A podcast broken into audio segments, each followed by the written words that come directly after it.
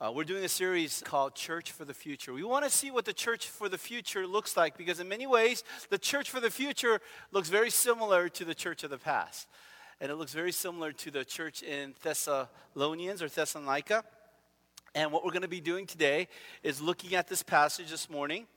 And our theme for this whole year is advance. We want to advance the church, we want to advance the mission, we want to advance the gospel. And if we could do that, I believe that God is calling us to fulfill the exact thing that He wants us to do for 2019. It's not to go backwards, but to move forward for the gospel. So let me uh, read the passage for you this morning, and then I'll lead us in a word of prayer together as we look into God's word. First Thessalonians chapter 6, uh, uh chapter 1, I'm sorry, verses 6 to 10.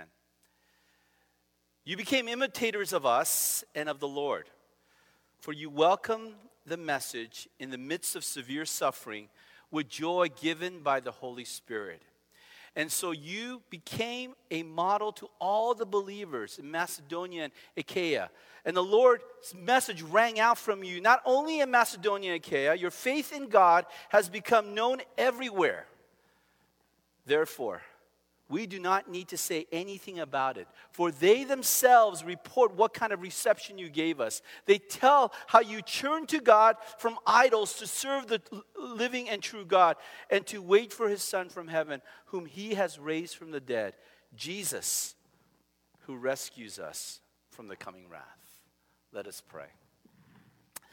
Father, these words uh, that Paul writes to this uh, new church in uh, the Thessalonians, uh, the church that was eager to know what it meant to live as disciples in a world where everything was totally the opposite of what they had known. A world in which uh, there was so much oppression and corruption. A world in which that those who attained favor were the ones who were the wealthy. And as a result of that, Lord, these Thessalonians who became Christians now had a new reality, a new a king, a new savior and that's you, Jesus. And, and as a result of that, they were being persecuted. And they needed guidance. They needed know, to know how do we walk in this world as a disciple of Jesus? Is it the simple thing that we've always been known to believe, or is it something more than that? And at the heart of the gospel is this uh, call to die to ourselves, deny ourselves, to follow you. So we pray, Lord, that as we look into your word, we can understand what that means that we can imitate the right things rather than the wrong things. And so we pray this in Jesus' name. Amen. Uh, when you think of imitation, what do you think of? Now, for, for most of us, when we think of imitation, I think the first thing that comes to mind is something that's a counterfeit, something that's not real. And so we have what we call cheap imitation. Now, if you've ever um, been around the world, uh, you travel, one of the first things that tourists do is they go buy these imitations. Uh, I went to Turkey uh, a few years back. I did this great trip called The Seven Churches of the Book of Revelation. So we got to see some of the, the old architecture of these original seven uh, churches, places like Laodicea, Philadelphia, and, and, so forth. On one of our trips, uh, as we were exiting the sort of the tourist place, there was this big sign, and, and, and it said this. And I love the authenticity of the sign genuine fake watches. Now, think about this. They had a sign that said genuine fake watches. They were not lying to you that they're selling fake watches. They were telling you up front they were genuine, they were fake, and they were cheap. Well, when you think about um, imitations, most of us think of imitations like this. We think about false advertising. We think about misleading. Uh, a recent report by the Government Accountability Office revealed that products purchased from third party sellers on five major e commerce sites could be counterfeit, uh, harmful to youth. Out of the 47 products, Air Jordans, uh, Nike, Yeti, uh, travel mugs, Urban Decay makeup, uh, uh, cable chargers, and so forth. that stores that they bought from Amazon, Walmart, eBay, Sears, so forth, 20 out of the 47 were actually counterfeit. I think about a counterfeit shoe that looks like this. Now, for those of you who can't tell the difference between something that is real and something that's fake, this is actually fake. Uh, But so many of us, we don't really know the difference, or sometimes we may not even care about the difference. And I think, in some sense, this whole idea of counterfeit was really what had sort of come into the first century church. And Paul warns against counterfeit teachers, false teachers who would steal your money, or uh, false teachers who would preach a, a, a different gospel, dysfunctional leadership, dead theology. And I think sometimes that's kind of what we think about when we think about imitation. But there's a different type of imitation imitation that is actually positive. Uh, imitation that is actually good. It's the idea of following somebody, imitating them, mimicking them, so that you can become like them. You know, there's a saying uh, that many of you have heard. It says that imitation is the sincerest form of flattery. And if you think about it, what that really means is that the best way that you can flatter someone is to imitate them. So, as a little athlete, as you're playing baseball, you're watching somebody like Mike Trout, and you are imitating his swing so you can become a little bit more like Mike Trout. Or you imitate somebody who is a good uh, communicator. I remember a young uh, pastor that I uh, was mentoring in seminary, and he said he would listen to a particular type of preacher because he would imitate them. He would actually uh, practice their sermon so that he can become better in what he was doing. So there's actually a good form of imitation where we are copying the right thing. And so, this passage today we're going to be looking at, Paul is reminding the church that we are to be imitating the right thing. And Paul is describing himself imitate me as I imitate Christ. So, as we're doing this journey in First Thessalonians, we're taking the trek of how the church went from Asia all the way into Europe. And so, those of you who've been here the last two weeks, uh, you've heard the story in which Paul uh, has a dream in Acts chapter 16. And this dream, the angel of Macedonia, which is the northern part uh, above Philippi, the angel says, Come to us. And so Paul's intention was actually just go around Asia Minor, which is modern day Turkey.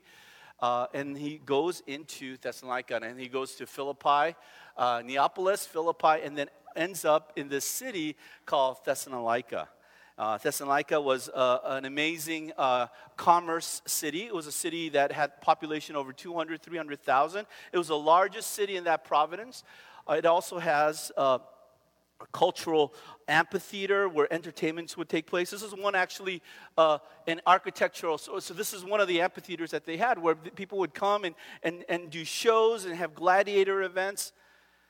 It was also a place in which Paul preached the gospel. He first went to the synagogue, and then he went to the temple courts, and eventually, or he went to the Gentiles, and all these people came to know Christ. And so this little church was formed, was given birth in this city. And as this the church began to grow, one of the things that happened was persecution and they were being persecuted by the Romans, they were being persecuted by the Jews. And as a result, when Paul goes to, uh, eventually he goes back to uh, Corinth, which is on the southern side, he writes this letter in, chapter, uh, in first, uh, Acts chapter 18. And so here is the point that I want to talk about that Paul is now reminding them how do we live the Christian life? How do we as Christians become better Christians? And I believe that imitation is the most natural form of discipleship. Imitation is the most natural form of discipleship. If we want to understand discipleship, how we disciple others, the way in which we display discipleship is by mentoring somebody, and we become the visible example of what it means to follow Jesus. And sometimes it's not easy, is it, to be a good, uh, the one to be a good model. And so we're going to talk a little bit about this. The church of the future imitates Paul and Jesus in three ways. And we're going to look at what these three ways are. So, the first thing that we want to see here is this that we learn to follow through the process of imitation. This is called discipleship. If you want to understand what discipleship is, it's really the idea of mimicking somebody who is already following Jesus. So what he says here in 1 Thessalonians chapter 1, he says, you, We know, therefore, brothers, loved by the Lord. Um, I'm sorry, verse 6 you became imitators of us and of the Lord in spite of the severe suffering. The word imitation in the Greek uh, literally is, is where we get the word, English word, mimic. Uh, it's mimetai. Uh, it means literally to be a, a, somebody who copies. And this is actually a, a theme in Paul's writing. Paul writes over and over again for this new early church to imitate him.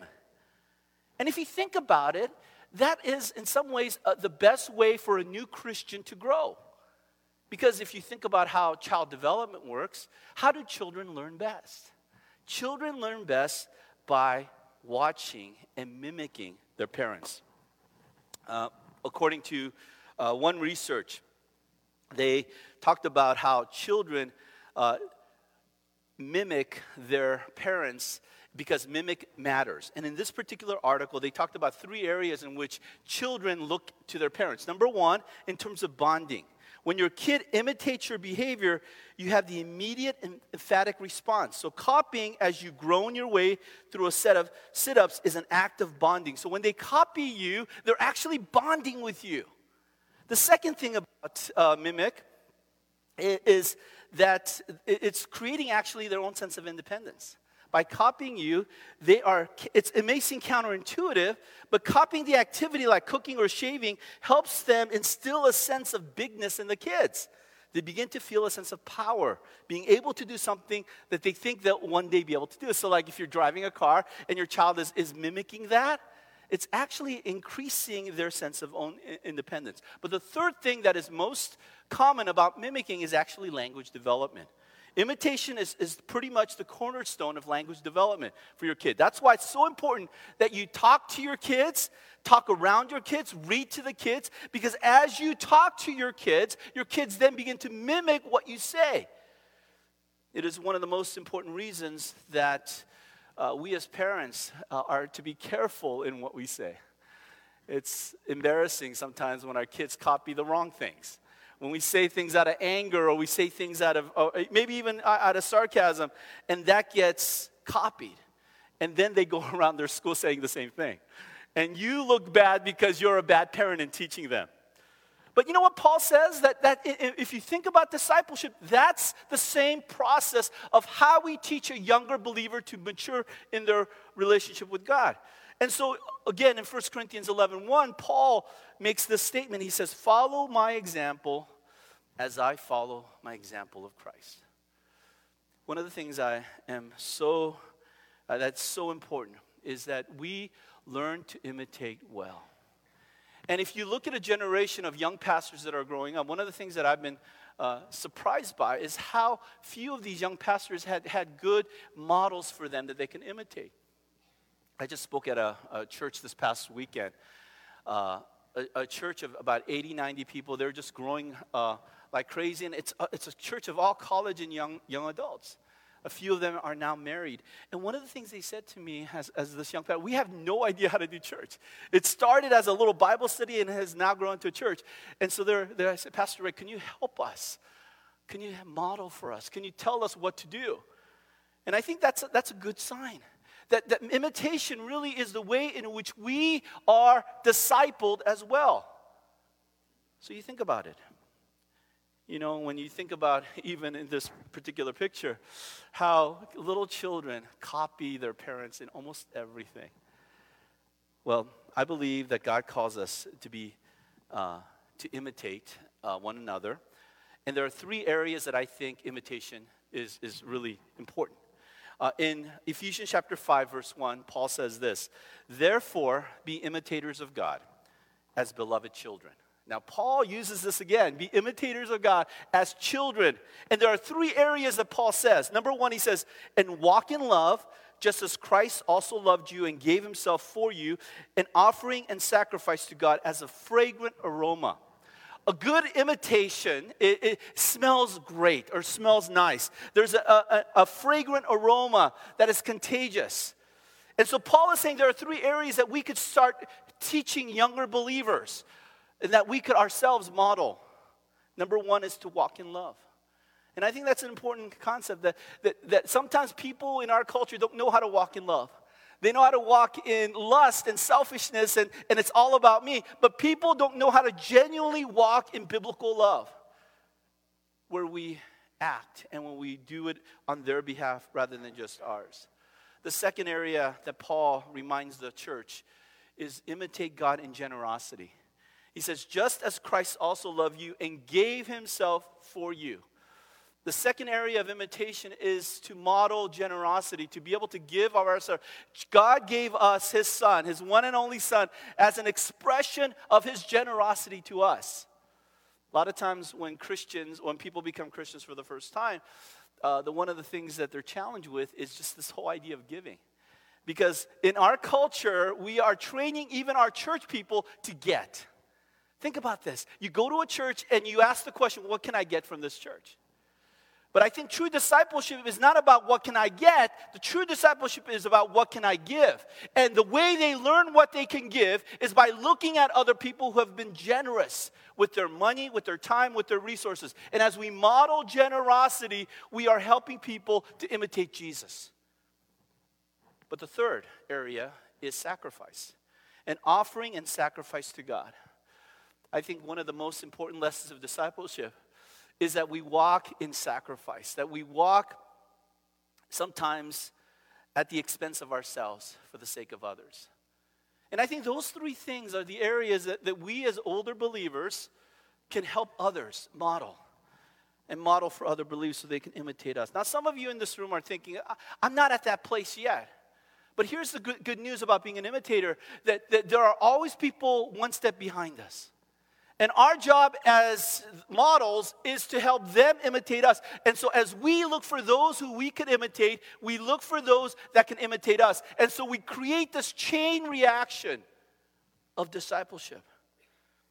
And I think that's one of the most important things that we can do. Is that really imitation is one of the best forms of discipleship. But the second thing he says in this, in this uh, letter is this that we model discipleship on how we handle suffering and adversity. That's, and this is what spiritual maturity is all about. Notice what he says in the next verse. You became imitators of us and of the Lord, for you welcomed the message in the midst of severe suffering with the joy given by the Holy Spirit. Paul says that we are to model the way in which, if suffering and trials come along our way, that we are to model that endurance and perseverance in the midst of suffering. And I think one of the best ways that we can show the world of what a Christian truly is is how do we handle persecution? How do we handle suffering? How do we handle difficulty?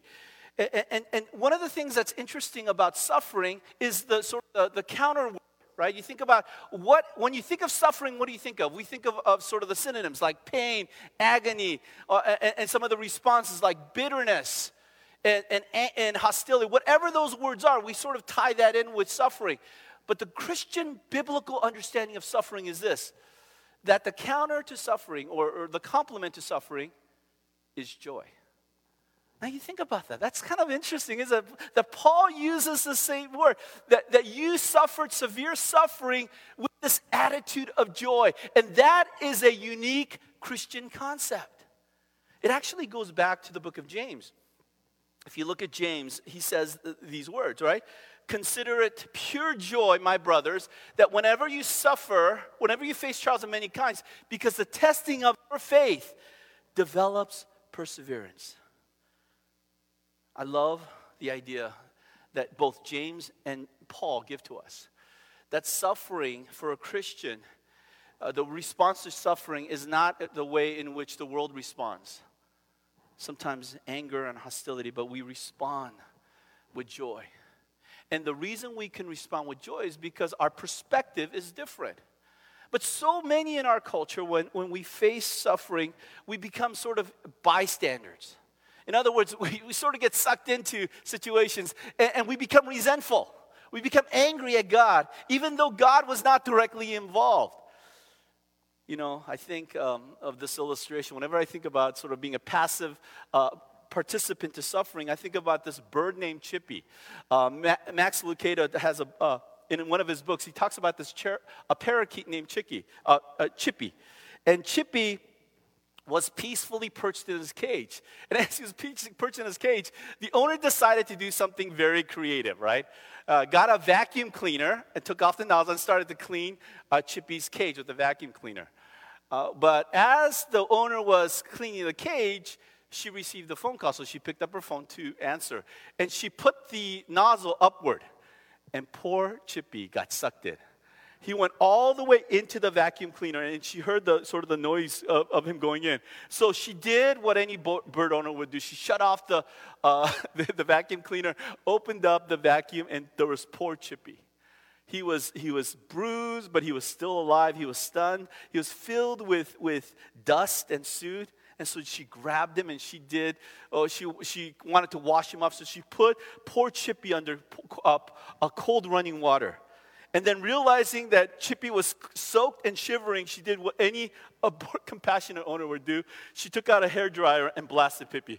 Imagine three things that happened. He got sucked in, he got washed up, and he got blown over, all in the same like five minutes. And so eventually, when the news report came out about this bird and what she had done, uh, they asked, a reporter asked um, how Chippy was recovering.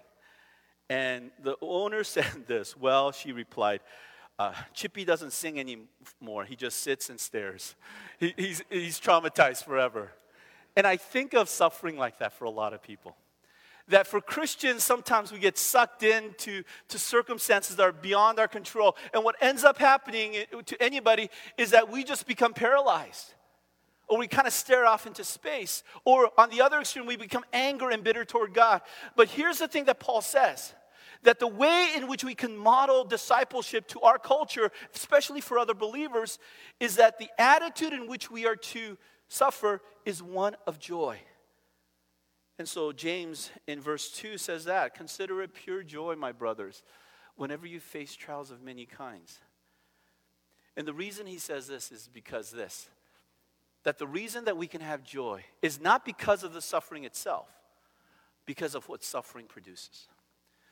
And if you truly want to understand how spiritual maturity it, it works in, in people's life, that, that we grow not through times of, of, of uh, happiness and convenience, those are good times where everything is easy, but very few people grow in those areas. Most people grow when things get difficult. That's when faith becomes real. And that's what Paul's saying that the testing of your faith develops perseverance. And then he uses two words maturity and completeness. And both those words describe sort of th- this process of becoming mature, fully mature in Christ. And I think when you think about the response of this church, it says, going back, you became imitators of us, for you welcomed the message in the midst of severe suffering with joy given by the Holy Spirit. And here's what happens not only are other believers encouraged when we suffer with joy, but also unbelievers are given testimony of the reality of God. And so in verse 7, it says, So you became a model to all the believers in the area, and the Lord's message rang out to you, not only in this region, but your faith has become known everywhere. One of the greatest apologetics that we have as Christians is how we endure life circumstances. If life is hard and we respond the same way that the world responds, then maybe the gospel is not fully embedded in our hearts. Maybe what God calls us to do is to, to think like Jesus, who suffered on our behalf, who suffered for the joy that was set before him, that he understood that his suffering was for a greater purpose, a greater cause. Because for a Christian, here's where we have hope that the world's suffering ends in death, the Christian suffering always ends in resurrection. And that resurrection gives us hope to endure that one day Christ will make all things right and so the last verse here in verse 10, it says this because you're suffering with joy, because you are waiting for his son from heaven, whom he has raised from the dead, Jesus, who rescued us from the coming wrath. And as we think about what the purpose of our Christian faith is, is we have to be a testimony to other believers, and we are also to be a testimony to unbelievers in how we suffer. You know, recently I just saw an article about uh, China and how persecution is now ramping up in China. They're closing down churches, putting uh, pastors in jail, and even rewriting scripture according to sort of government standards. And I, and, and I was reading one particular interview with the pastor who was sharing that in these last maybe 10 years, there was a lot of religious freedom, and now they're taking all that away. But the beauty of the testimony of the Chinese believers in China is that we will stand firm, no matter if we go to jail, no matter if they take our lives. Our joy doesn't come from go- government acceptance, our joy comes from Jesus himself. And so that's the thing that we want to focus on is that, that that's how we become mature. And really, sometimes, in the midst of darkness, that's when we have to believe the most. Near uh, end of World War II, members of Allied forces were found searching for uh, farms and houses for snipers. And at one abandoned house, which had been reduced to rubble, searchers found their way into this basement. And there on the crumbling wall, a victim of the Holocaust had scratched the Star of David. And beneath it were these words I believe in the sun, even when it does not shine. I believe in love, even, even if it's not shown. And I believe in God, even when He does not speak. And I think for a Christian, our hope and joy, even in the midst of some really difficult times, is that God is present, that one day God will come back and restore all things to himself. But the last thing is this that we forge our mission of imitation by sharing the gospel. One of the best ways of evangelism is to live our lives in such a way that other people begin to ask the question, What makes you different? we've, we've heard illustrations and, and, sermons on that. But I really believe that, that true uh, evangelism is really about sharing the gospel in everyday life. So often we think of evangelism as this kind of memorized speech or, or this process. And so, whether it's the four spiritual law or the bridge illustration, we sort of make it almost artificial. But Paul is saying something interesting here about the gospel. He says that the gospel was lived out and they were modeling it. And here's how they were living out the gospel. It says, for they, verse 9, for they themselves report what kind of reception you gave us. These people were, were receiving of God and the receiving of Paul, and how they received what they were doing. And this is what they did they turned to God from idols to serve the living and true God. I think if you want a, kind of a summary of what the gospel is, is that simply this turning to God first and then turning away from our idols second. Um, when I was a young Christian, um, I remember kind of the word order, and I was, I was interested. Why is it turn to God and then turn from idols? And if you think about it, that actually makes more sense. Because often in our culture, here's how we present evangelism you got to get rid of your sin first. You got to take all the bad stuff out of your life, and then maybe God will accept you. But the Thessalonians didn't think that way. That the junk in our lives are not to be getting rid of. I remember uh, when I was doing some uh, evangelism way back when, um, and I was having this conversation with this, this older uh, man who's coming out of a bar, and, and me and my friend were sharing the gospel. And he says, Oh, that's a good thing. Yeah, one day I'll become a Christian, but I want to kind of live my life first. And then I want to get I want to become a good person and then become a Christian. That's how a lot of people think. That sometimes God doesn't accept them uh, because of what they do. So they need to get rid of their, their stuff or their sins, and then maybe God will accept them. That's completely the opposite of evangelism. What Paul is sharing to the, to the Thessalonians is this that really the first response is that we turn to God. And as we turn to God, God begins to do this work in our hearts. He begins to transform us, renew our minds, and renew our affections. To, as we love God more, the place in our heart becomes full with God's presence, and the things that used to be the things that we used to focus on, our idols, become secondary.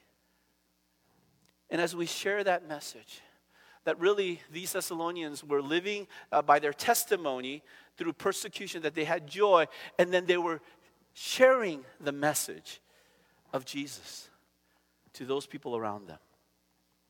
I want to encourage all of you that our job as Christians is not just to sit in a church every Sunday, hear a good sermon, and hear, sing, sing some songs and go home. We are called to be equipped here so that we can go out and share the gospel with others. Because really, go- evangelism is, the, is gospel shared in everyday life. And the reality is, people may not know Jesus, but people may know you. I remember uh, hearing um, this one story, and I'll close with this.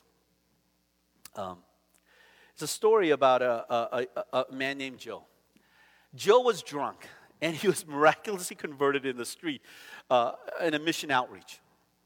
And before his conversion, he gained the reputation of being this derelict and, and, and, and a wino and, and somebody who was homeless for whom there was absolutely no hope. But following the conversion to Christ, everything changed. Joe became the most caring person in the mission. He spent his days doing whatever he needed to be done. And there was nothing, there was never anything he was asked to do that he didn't consider beneath him whether it was cleaning up some vomit after an alcoholic threw up, or whether scrubbing the toilets after some men left it filthy, Joe did all of it with a heart of joy and gratitude. He could be counted on to feed any man who wandered off the streets, undress and, uh, and tuck him in bed. And when he was out of it, and then after a long day, he would take, then take care of himself. One evening, after the mission director delivered the evangelistic message to the usual crowd of, of these same people who would come. They had their heads drooped. One of them looked up, came down the altar, and kneeled down to pray. And he was crying out to God for a change. And this repentant drunk kept shouting, Oh God, oh God, make me like Joe. Make me like Joe. Make me like Joe. And the director leaned over and said, Son, wouldn't it be better if you prayed, Make me like Jesus? and thinking about it for a few moments. And the man looked up and said, I don't know who this Jesus is, but I want to be like Joe. And I think, in some sense, that's sort of our call as disciplers is that people may not know Jesus, but they know us. And as we imitate what it means to live gospel centered lives, to live lives of men and women who have committed our lives to Christ, then people begin to see a reality. And ultimately, our job is not to point them to us, our job is to then point them to Jesus. As John the Baptist said, I must lessen and he, I must decrease and he must increase. So I want to encourage you in this season as we're uh, focusing on advancing the church that, that really our mission is to advance the gospel through living the gospel in everyday life. It doesn't mean that you need to be perfect, but it does mean that you need to be willing to model and as you mature and grow in your relationship with Christ, then you model for others what Jesus looks like. And so I want to challenge you to think about that, to be imitators of Jesus, and to allow others to imitate you. Because that's what discipleship is all about. Let's pray.